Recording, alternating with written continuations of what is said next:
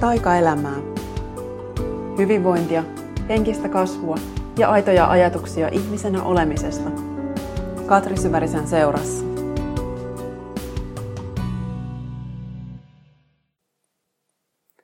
Moikka! Tervetuloa kuuntelemaan seuraavaa Taikaelämää podcastin jaksoa. Tämä saattaa olla ehkä jatkoa hieman sille tokalle jaksolle sydänyhteydestä, mutta ehkä. Mä en ole vielä ihan varma.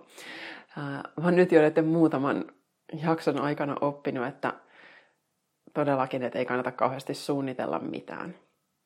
Ja mä oon myös kirjoittaessa huomannut sitä samaa, että, että voi olla, että mulla on se plääni, mitä mä nyt vaikka kun työstän seuraavaa kirjaa, että mitä mä nyt just tänään teen, mutta sitten ne kaikkein huikeimmat luomisen kokemukset tulee kyllä sit siitä, että, että mun sisältä alkaa tulla jotain sellaista, jonka olemassaolosta mä en välttämättä ole edes tiennyt.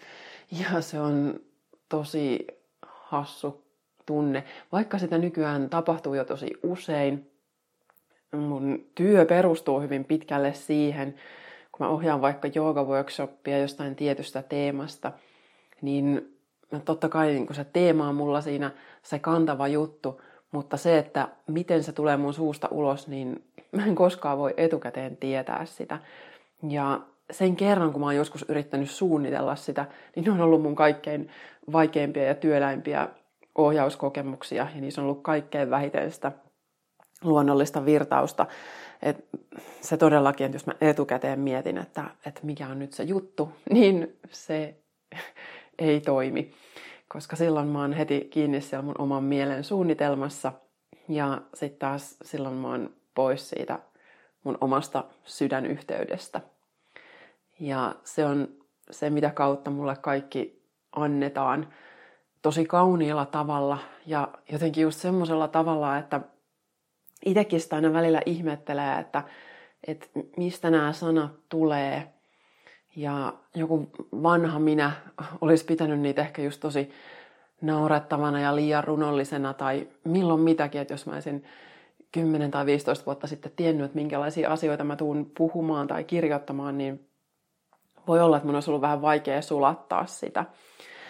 Ja nyt sitten taas aina se, mitä tulee, niin se on aina just sitä kaikkein luonnollisinta, mitä on.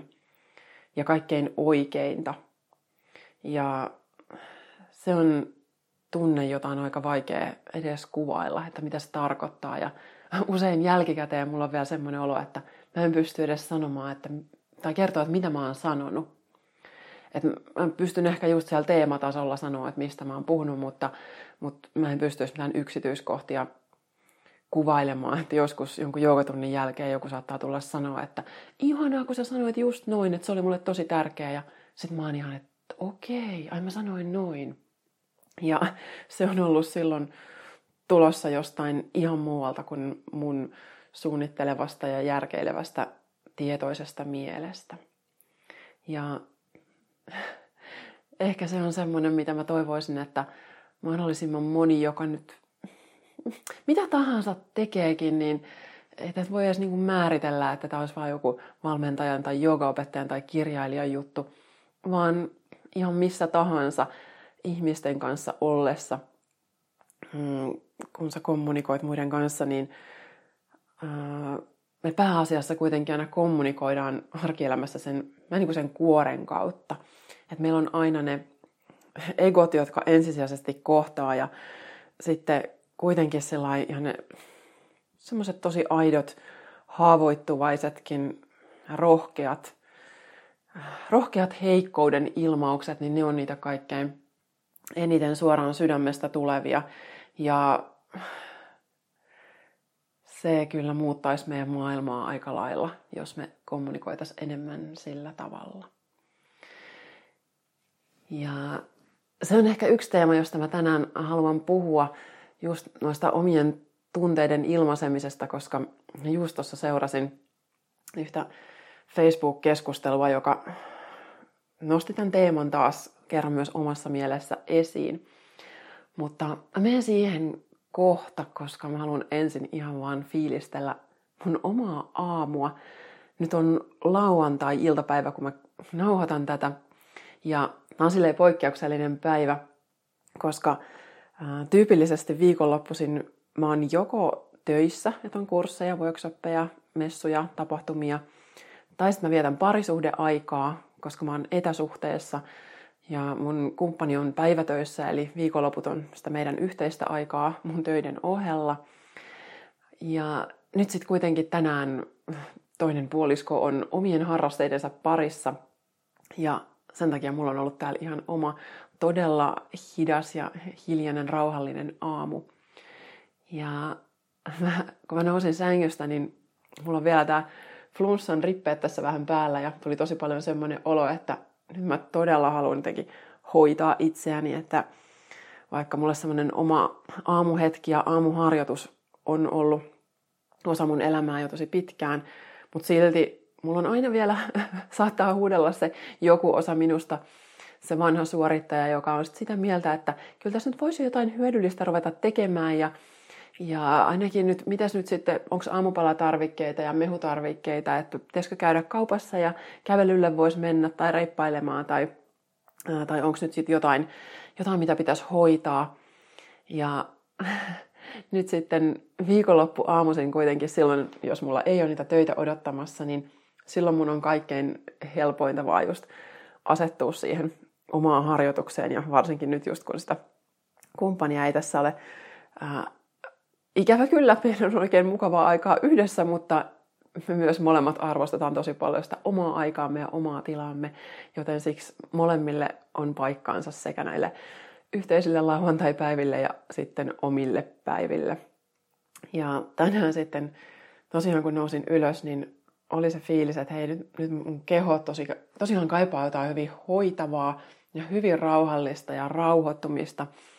Ja tuosta vähän eteerisiä öljyjä käytin tässä tähän flunssan hoitamiseen. Eukalyptus on ollut aivan ihana. Ja vähän on myös höyryhengitellyt oreganoöljyä, joka avaa tosi hyvin nenää. Ja sitten mä ajattelin, että mä asetun tonne takapihalle. Ja mulla oli mielessä, että joku semmoinen 15-20 minuutin harjoitus vaikka, että mulla oli mielessä yksi yhdestä verkkopalvelusta, semmoisesta kuin Jogobe, jota tykkään käyttää aina välillä, niin siellä on mun oman opettajan Satu Tuomelan harjoitusvideoita ja mä muistin, että siellä on semmoinen blissful morning, eli tämmöinen hyvin onnellinen aamuharjoitus, joka kestää just 20 minuuttia ja siinä on vähän hengitysharjoitusta, mantraamista ja meditaatio ja olin sitten suunnitellut, että mä asetun sen kanssa tonne ulos. Mulla on tämmöinen pieni rivitalo takapiha ja tosi rauhallinen tila. Ja vaikka nyt on jo vähän syksyinen aamu, mutta mulla on tuossa sitten myös ystävältä saatu infrapuna lämmitin. Ja sen kun pistää tuohon viereen hohkaamaan, niin siinä on itse asiassa aika kiva olla vielä näin, vaikka ei enää mitään helteisiä kelejä olekaan. Ja otin siihen joogamatoja ja meditaatiotyyny ja vähän suitsuketta ja vilti, johon mä sitten kääriydyin ja aloin tehdä tätä satun ohjaamaa harjoitusta. Ja sitten sen jälkeen mun teki mieli vähän kirjoittaa. Siinä pari-kolme sivua muistikirjaan annoin tulla, mitä oli tulossa. Ja sitten mä huomasinkin, että hei, nyt mä kaipaan tätä vielä vähän lisää. Mulla ei ollut just kiire mihinkään, niin mä etsin sieltä Jogovesta toisenkin video, joka oli semmoinen 10 minuutin maa-elementti rentoutus ja se tuntui tosi ihanalta. Ja, ja sitten siinä kohtaa tulikin se fiilis, että hei, että no nyt mä voisin jo ehkä vähän liikuttaa mun kehoa, että mä olin ensin ajatellut, että tänään ei ole asana-harjoituksen aika. Pyrin tekemään toki ihan sitä fyysistäkin joogaharjoitusta.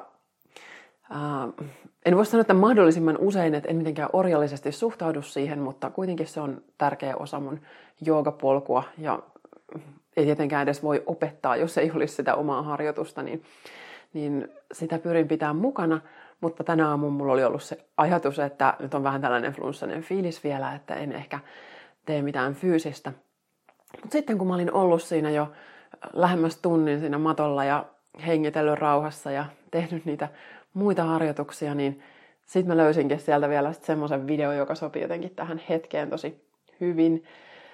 Se oli myötätuntoteemainen harjoitus, jonka ohjasi toi Kärkkäisen Kaisa, joka on myös mielettömän ihana joogaopettaja tuolla pääkaupunkiseudulla.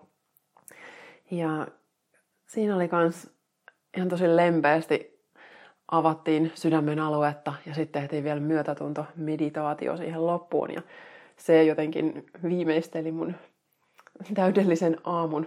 Että oli kyllä blissful morning oikein niin kuin pitkän kaavan mukaan. Että sitten mä olin loppujen lopuksi yli puolitoista tuntia siinä asettuneena ja ihmettelin, kun aamu alkoikin oikeasti valjeta, aurinko alkoi paistaa ja siinä olikin loppujen lopuksi tosi lämmin, vaikka olikin sitten myös siinä asanoiden aikana vähän vilttiin kääriytyneenä. Ja sitten kun aloin tulla harjoituksen loppuun, niin mä jotenkin todella huomasin, että vitsi miten hyvältä tuntuu se, että, että mä en ole nyt puolentoista tuntiin vilkassutkaan puhelinta, että et voi vaan olla hetken ihan just ilman sitä yhteyttä sinne mobiiliin tai johonkin muihin.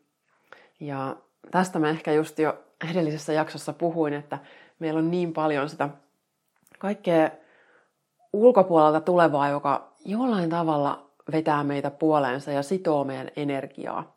Ja nyt kun mä puhun tästä puoleensa vetämisestä, niin en välttämättä just tarkoita, että hyvällä tavalla, vaan enemmän niin, että joku vie sua pois itsestäsi. Et joskus ne on siellä oman pään sisällä olevat asiat ja joskus ne on sitten nämä konkreettiset jutut. Ja hyvin usein meillä on se älypuhelin siinä, joka kanssa huutelee, että hei, täällä olisi jotain tosi mielenkiintoista, joka jollain tavalla palkitsee sun mielihyvän mekanismeja, että hei, joku on tykännyt jostain mun jutusta, että onpa kiva juttu. Nyt se tarkoittaa, että mä oon tärkeä ja arvokas. Ja sitten kuitenkin aina kun mä irrottaudun vähäksi aikaa, oli se sitten syystä tai toisesta, että mä en pidäkään hetkeen aikaan puhelinta käsissä ja on ilman sitä, niin vitsi mikä rauhan tunne alkaa löytyä, semmoinen tosi iso levollisuus ja silloin tosiaan huomaa, että, että nyt mä oikeasti palaan itseeni. Et ei ollut niinku kiire sen jälkeen mihinkään. Ja sitten mä hetken päästä, mulla oli asiaa ruokakauppaan, piti lähteä ostamaan vähän mehutarvikkeita. On tämän päivän mehupaastolla. Niin sinnekin kun mä läksin, niin mä usein saatan kävelyllä vaikka kuunnella muiden podcasteja. Ja nyt tuli semmoinen fiilis, että mä en todellakaan kuuntele yhtään mitään, että mä täällä ihmettelen kaunista syyspäivää ja piilajan marjoja ja mitä kaikkea tuolla matkalla nyt sitten näkykään. Ja oli tosi hyvä fiilis. Ja sitten tulin kotiin ja tein päivän ensimmäisen mehun ja siitä tuli hyvin vihreä. Se oli tosi jotenkin onnistunut kaiken tämän läsnäolon päälle. Ja myötätunto myös ajatuksena tuntui tosi tärkeältä, että se Kaisan harjoitus oli hyvin semmoinen palkitseva. Ja sen ihan konkreettisesti tunsi oman sydämen alueella, että, että jotain liikkuu ja jotain laajenee, että tänne tulee enemmän tilaa. Ja toisaalta sitten siinä nousi myös harjoituksen aikana vähän jotain tunnetta, jota mä just halusin sinne muistikirjaan kirjoittaa, että oli vähän ärtymystä ja välillä tulee niitä pieniä semmoisia maailmantuskan hetkiä tai ihan musta arkistakin kiukkua, mutta että niitä saa sitten yleensä kirjoittamalla tosi hyvin purettua. Mutta tämä on nyt se, just tullaan tähän itse teemaan, jota vähän olin tässä mietiskellyt. Eli se tunteiden ilmaiseminen rehellisesti, koska no, meillä on, meidän yhteiskunnassa on en osaa edes sanoa, että kuinka pitkä historia tunteiden tukahduttamisessa. Että se, on, se on taatusti hyvin pitkä. Ja sen ihan konkreettisesti tuntee omassa kehossa, on tuntenut omassa elämässä. Että ei ole lupa kokea sitä, mitä kokee. Ei ole lupaa tuoda sitä esiin, eikä edes uskalla kohdata sitä. Ja saati sitten, että sanoisi siitä ääneen kellekään muulle. Ja jos se tuntuu tuommoiset tunteet tutuilta, niin et todellakaan ole yksin. Meitä on aivan kaikkialla. Ja toisaalta ne ei ole meillekään nyt tullut mitenkään tyhjästä, että se olisi vaan se mun lapsuus ja sun lapsuus, joka olisi opettanut, että, että tunteita ei ole turvallista kohdata, tuoda esiin.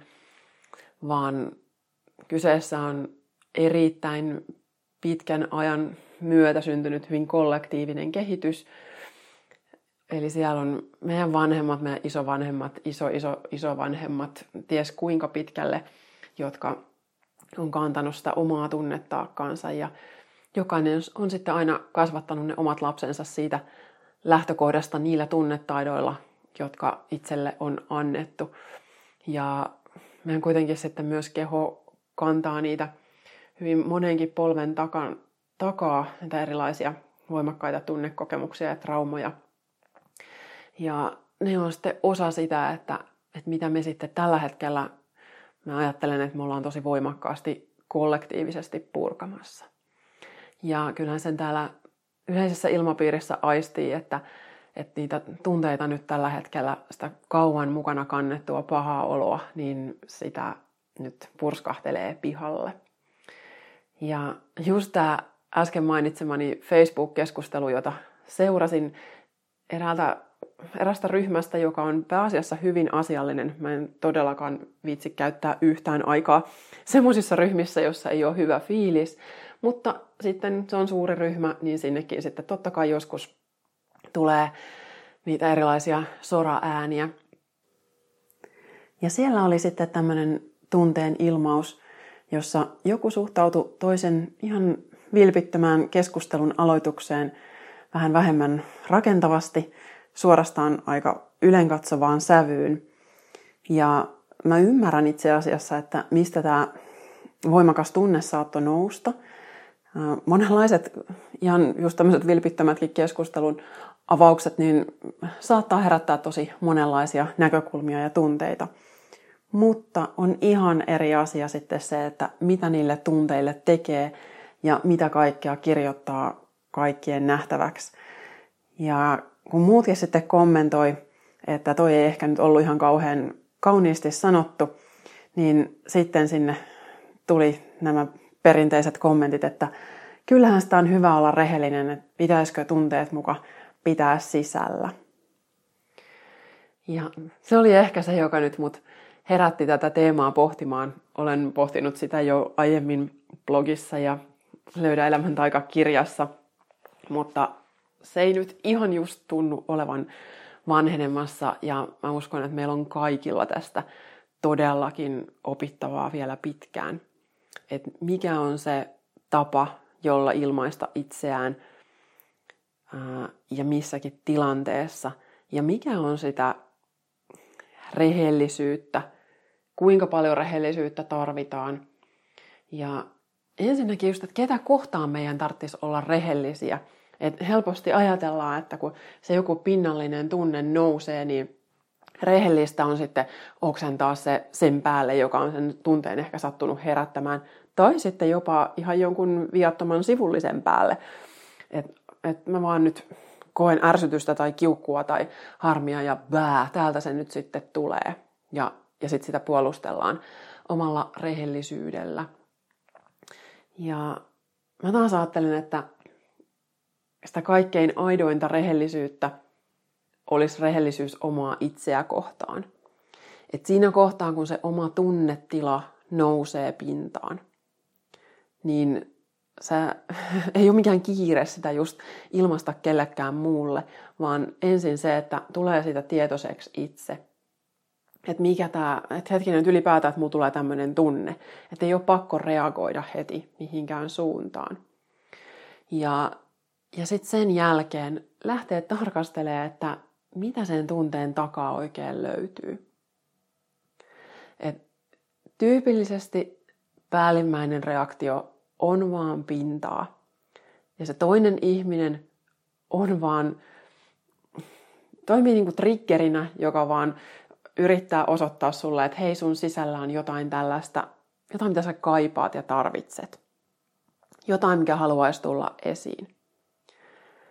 Ja se just tarkoittaa sitä, että, että lähtisi kysyä, että hei, mitä tämän tunteen takaa löytyy, että, että tämä on nyt vaan se pintareaktio, että mitä mä oikeasti tässä tilanteessa haluaisin, mitä on jotain sellaista, mitä mä en ehkä ole osannut antaa itse itselleni, mitä mä oon joskus lapsena jäänyt vaille, mitä on semmoista, mitä mä koen, että mun arjesta vaikka koko ajan puuttuu mm, ihan siinä vaikka niin kuin henkisellä puolella, että minkälaisia tunteita tai hyväksyntää tai myötätuntoa. Meillä on hyvin monella niistä jonkinlaista vajetta. Ihan just tämän kollektiivisen kehityksen takia, että meillä ei ole koskaan sitä kukaan opettanut, että miten sitä annetaan itse itselle. Ja sitten tuommoisessa tilanteessa sitä vaan ei edes me ei edes niin osata. Meillä ei ole koskaan neuvottu sitä, että lähdettäisiin tarkastelemaan, että hei, että, että mitä sä nyt tässä sitten kaipaat. Ja kyllä sitten tyypillisesti menee hyvin sinne meidän ytimeen loppujen lopuksi ja hyvin perustavaa laatua oleviin tarpeisiin ja tunteisiin. Että me pelätään mm, hylätyksi tulemista tai kuolemaa tai yksin jäämistä. Äh, on sinänsä sama asia kuin hylätyksi tuleminen, mutta äh, ainakin itsellä kun on mennyt tässä just ihan viime kuukausina tosi, mm, on tullut tämmöisiä hyvin alitajuisia tunnelukkoja, joita on tarvinnut purkaa, niin sieltä on ihan mielikuvatasolla löytynyt se hyvin suuri pimeys ja semmoinen lytätyksi tulemisen tunne, että kun mä oon jotenkin, mitä olenkin sitten tehnyt tai jättänyt tekemättä, niin sitten mun mielikuvissa on kokenut, että siitä seuraa sitten joku semmoinen, että, että, että ihmiset poistuu mun ympäriltä, tai että mä joudun johonkin tilaan tai paikkaan tai tilanteeseen, jossa, jossa ei ole ketään muuta. Ja ne, on, ne voi niin herätä ihan mistä tahansa. Et hyvin kauniitkin asiat voi herättää tosi voimakkaasti sitten niitä pelkoja.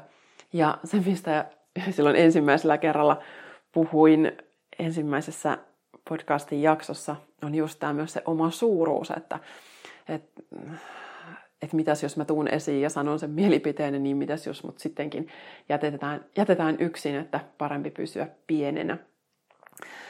Niin se on kuitenkin se meidän kaikkien ydintarve on, on kokea yhteyden tunnetta ja tulla arvostetuksi sellaisena kuin me ollaan.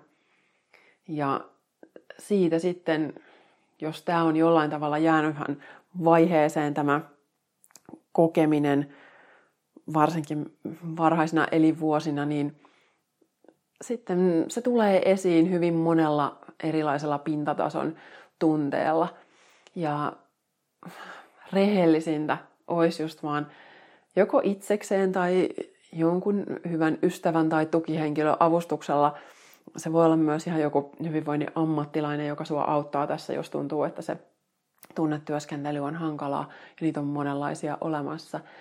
Niin se, että uskaltaa ihan rehellisesti tuoda sen oman heikkouden pintaan ja sitten kun sen on tarpeeksi monta kertaa kohdannut, niin ei ole enää tarpeen sitten just, ei herää niitä sellaisia pintatason kiukkuja ollenkaan samalla tavalla. Että mitä lähemmäksi löytää tien sitä omaa rauhaa, niin sitä helpompi on myös sit olla reagoimatta ulkoa tuleviin ärsykkeisiin. Ja totta kai se voi olla, että tämmöinen kehitys vie vuosia. Ainakin omalla kohdalla se on vienyt. Toivon, että moni muu voisi kokea sen ehkä paljon nopeamminkin. Äh, mutta musta olisi myös väärin jotenkin luvata sellaista, että tämä olisi jotenkin pieni juttu, koska mä ajattelen, että tämä on samaan aikaan meidän kaikkein elämän tärkein läksy, mitä voi oppia. Ja sitten samaan aikaan se on jotenkin perusta kaikelle sille muulle, että, että mitä sitten kun elämässään haluaa jotain kaunista tehdä, niin tämmöisestä pohjasta sen sitten voi kaikkein parhaiten tehdä. Tai tämmöisestä perustasta, että kun se oma sisäinen työ on tehty. Ja toisaalta just kun mä puhun sisäisen työn tekemisestä, niin jos on taipumus suorittaa ja on se tunne, että musta puuttuu jotain, että mun pitää tehdä paremmin, niin luultavasti silloin parasta, mitä sä voit tehdä, on se, että, että sä et tee mitään. Että sä nimenomaan lähdet vaan tunnustelee sitä hyväksymisen tunnetta ihan ilman, että sä oot mitenkään suorittanut sitä hyväksynnän saamista ja tehnyt jotain harjoitusta, että nyt tätä kautta se oikein löytyy. Et päinvastoin, että, että kun uskaltaa kohdata ne kaikki erilaiset asiat, mitä siellä syvälläkin sisällä on, niin ei se vaadi mitään metodia. Erilaiset metodit voi toimia totta kai tukena ja apuna ja mm, no vähän niin kuin joku, joku kartta, joka ohjaa sua oikeaan suuntaan, mutta toisaalta se on se hassu ristiriita, että mihinkään ei tarvi mennä, että, että sinä olet jo tässä. Oikeastaan se sama fiilis kuin mulla oli äsken mun aamuharjoituksen aikana ja sen jälkeen, että, että mihinkään ei ole kiire, että on se just se sydänyhteyden tunne. Ja kaikki on nyt ihan just niin hyvin kuin se tässä hetkessä voi olla, niin se on hyvin arvokas tunne, mutta mä ymmärrän hyvin myös sen, että se voi tuntua tosi ristiriitaiselta, että mäkin puhun paljon just näitä sisä, sisäisistä matkoista, että, ja siinä tulee just se ajatus, että ollaan menossa johonkin. Mutta ehkä matkan sijaan ajatus voikin olla just se vaan, että antaa kaiken sen ylimääräisen pudota sun ympäriltä. Sipuli on hyvä tämmöinen vertaus, mitä paljon käytetään, että kuoritaan ytimen ympäriltä kaikkea sitä tyhnää, mitä siihen on vuosien varrella ehkä asettunut ja just se osa, mikä on tullut sieltä jo ihan perimän mukana, että on turha lähteä miettimään, että mitä kaikkea sitä olisi itse pitänyt tehdä toisin.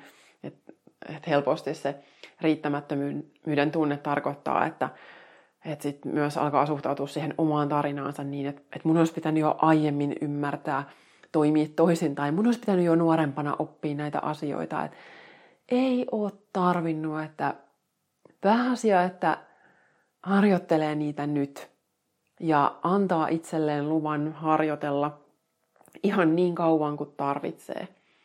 Että yhtään valmiimmaksi ei tarvi edes tulla.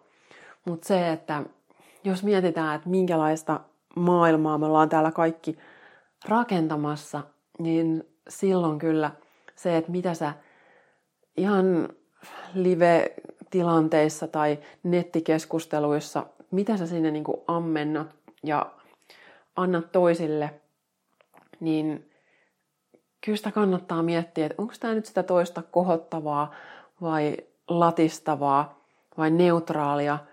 Ja jos se on jotenkin kovasti latistavaa, niin siinä hetkessä sen sijaan, että painaa enteriä ja kommentoi juttunsa sinne näkyville, niin kyllä sitten voisi olla se hetki just, että katsoo, että mistä omasta haavasta tai uskomuksesta tämä nyt sitten nousee, tämä tarve sanoa näin. Ja sitten taas toisaalta, niin kuin mä sanoin, mä ihan hirveän hyvin myös ymmärrän sitä ihmistä, joka kommentoi vähemmän kauniiseen sävyyn, että, että ei tarvi mennä myöskään siihen, että tuomitsee sit muita, että no toi tekee tolleen, että mä nyt sentään yritän katsoa peiliin. Ja äh, kuitenkin sitten taas kaikki me ollaan siinä omassa kohdassamme tätä prosessia ja mikä se kullakin sitten on. Ja itse ei voi vastata mistään muusta kuin omastaan, että toisia ei voi, ei voi viedä väkisin mihinkään suuntaan. Äh, ainoa mitä voi tehdä on just huolehtia omasta olostaan ja luottaa myös siihen, että se riittää, että, ja että sulla on todella oikeus siihen. On taas varmaan ihan sitten oman juttunsa aihe myöhemmin, että, että miten paljon hyvää oloa ansaitsen, mutta tässä kohtaa vaan muistutan siitä, että, että sä ihan todella ansaitset sen, että, että sä voit, voit hyvin sun elämässä ja siitä sun omasta hyvinvoinnista sit oikeasti niin moni muu voi ammentaa. Ja se on niitä varten, jotka on valmiita ammentamaan just sitä sun esimerkistä ja sun energiasta. Ja ne on kaikki tuolla kyllä olemassa ja sun ei tarvi niitä millään tavalla jahdata. Että riittää, että uskaltaa sitä omaa, mm, meinasin sanoa, että matkaansa kulkea, mutta katsotaan, alanko tätä matkamielikuvaa pikkuhiljaa muuttaa johonkin toiseen suuntaan. Ehkä sanon mieluummin, että, että kun sä uskallat olla sinä, niin se on parasta, mitä sä voit tälle maailmalle tehdä. Se on todella kaunista. Ja kauniita on myös ne ihan tosi niin kuin kaikenlaiset tunteet. Mä just tarkoitan, että, että kaunista olisi vaan se meidän loiste ja säihke ja suuruus ja energia, vaan myös sitten ne rehellisesti ne raadollisemmat hetket. Että et kun niiden kanssa uskaltaa olla ja kannatella niissä itseään, niin sekin on myös toisille tosi voimauttavaa. Että ne näkee, että, että no ihminen antaa itselleen luvan olla tossa ja kokea noin. Ja hei, itse asiassa mähän tunnen usein just ihan samalla tavalla, mutta mä en ehkä välttämättä ole uskaltanut käydä sitä läpi ihan noin. Eli toi jos mä edellisessä jaksossa just puhuin siitä, että ää, et, ei välttämättä niitä kaikkein sellaisia keskeneräisimpiä juttuja kannata vielä hirveän niin suureen ääneen tuoda esiin, vaan mieluummin vasta siinä vaiheessa, kun on jo muuttunut oivalluksiksi ja viisaudeksi ja voimanlähteeksi, niin nyt se voi olla, että se kuulostaa jotenkin ristiriitaiselta, jos me nyt sitten puhun tästä sen syvimmän olemuksen esiin tuomisesta ja haavoittuvuuden ilmaisemisesta. Mutta mä en itse asiassa silti näe näitä mitenkään, että ne olisi jotenkin ristiriidassa. Et mä vaan ehkä mietin tarkasti itse ainakin, että milloin ja missä mä jaan mitäkin. Et silloin kun mä vaikka keskustelen mun läheisen ystävän kanssa, tai totta kai erityisesti jos mä oon jonkun auttajan luona, mutta ihan mun äh, puoliso tai ystävät, niin niiden kanssa mä todellakin voin olla hyvin kesken ja äh, sanoa sen, että mikä on oma kokemus jossain tilanteessa, oma syvin tarve, mitä se kulloinkin on. Ja mun ei tarvii olla vielä mitenkään miettinyt sitä kauhean valmiiksi. Ja myös joskus Instagram-päiväkirjassani saatan jakaa hyvin sitä, että mitä mä nyt tässä hetkessä tunnen. Mutta sitten taas siinä tilanteessa, että kun mä oon, vaikka kirjoitan blogiin tai mitä mä puhun koulutuksissa, niin silloin mä pyrin huolehtimaan siitä, että, että nämä on jo niitä tosi uh, valmiiksi asiat ei varmaan tule koskaan, että valmis ei ehkä ole oikea sana, mutta niitä, jotka on jo hiilautuneita, parantuneita, että mä oon siltä osin jo uudestaan ehjä, että jos joku on mussa mennyt rikki, niin ei just sen rikkinäisyyden kanssa mene sitten niin kuin isosti esille, vaan mieluummin sitten, että se on se hetki, jonka mä avaan sitten vähän toisenlaisissa piireissä. Se kaikkein, kaikkein eniten vaiheessa oleva heikko minä, niin silloin se oma turvallinen ympäristö. Ja sitten taas kun mä jaan vähän isommalle yleisölle, niin siellä on sitten taas se jo ne ratkaisut ja voimantunne, oivallukset ainakin jossain määrin mukana. Mä en tiedä, mitä mieltä saat tästä, mutta musta on jotenkin tosi kiehtova tämä teema, koska kuitenkin se näkyväksi tuleminen on iso, iso teema meillä tässä tulevina vuosina ja vuosikymmeninä. Ja nimenomaan se oman aitouden esiin tuominen, niin tällaisista asioista tullaan varmasti keskustelemaan vielä tosi moneen kertaan. Mutta nyt mä luulen, että tämä jakso alkaa olla tässä. Ihan tuhannesti kiitoksia, kun olet kuunnellut tänne asti. Ja palataan taas ensi kerralla uusien aiheiden kanssa. Oikein ihanaa päivänjatkoa sulle. Moikka! Lisää inspiraatiota löydät osoitteesta katrisyvarinen.fi, Facebookista Katri Syvärinen Coaching ja Yoga ja Instagramista Katri Syvärinen.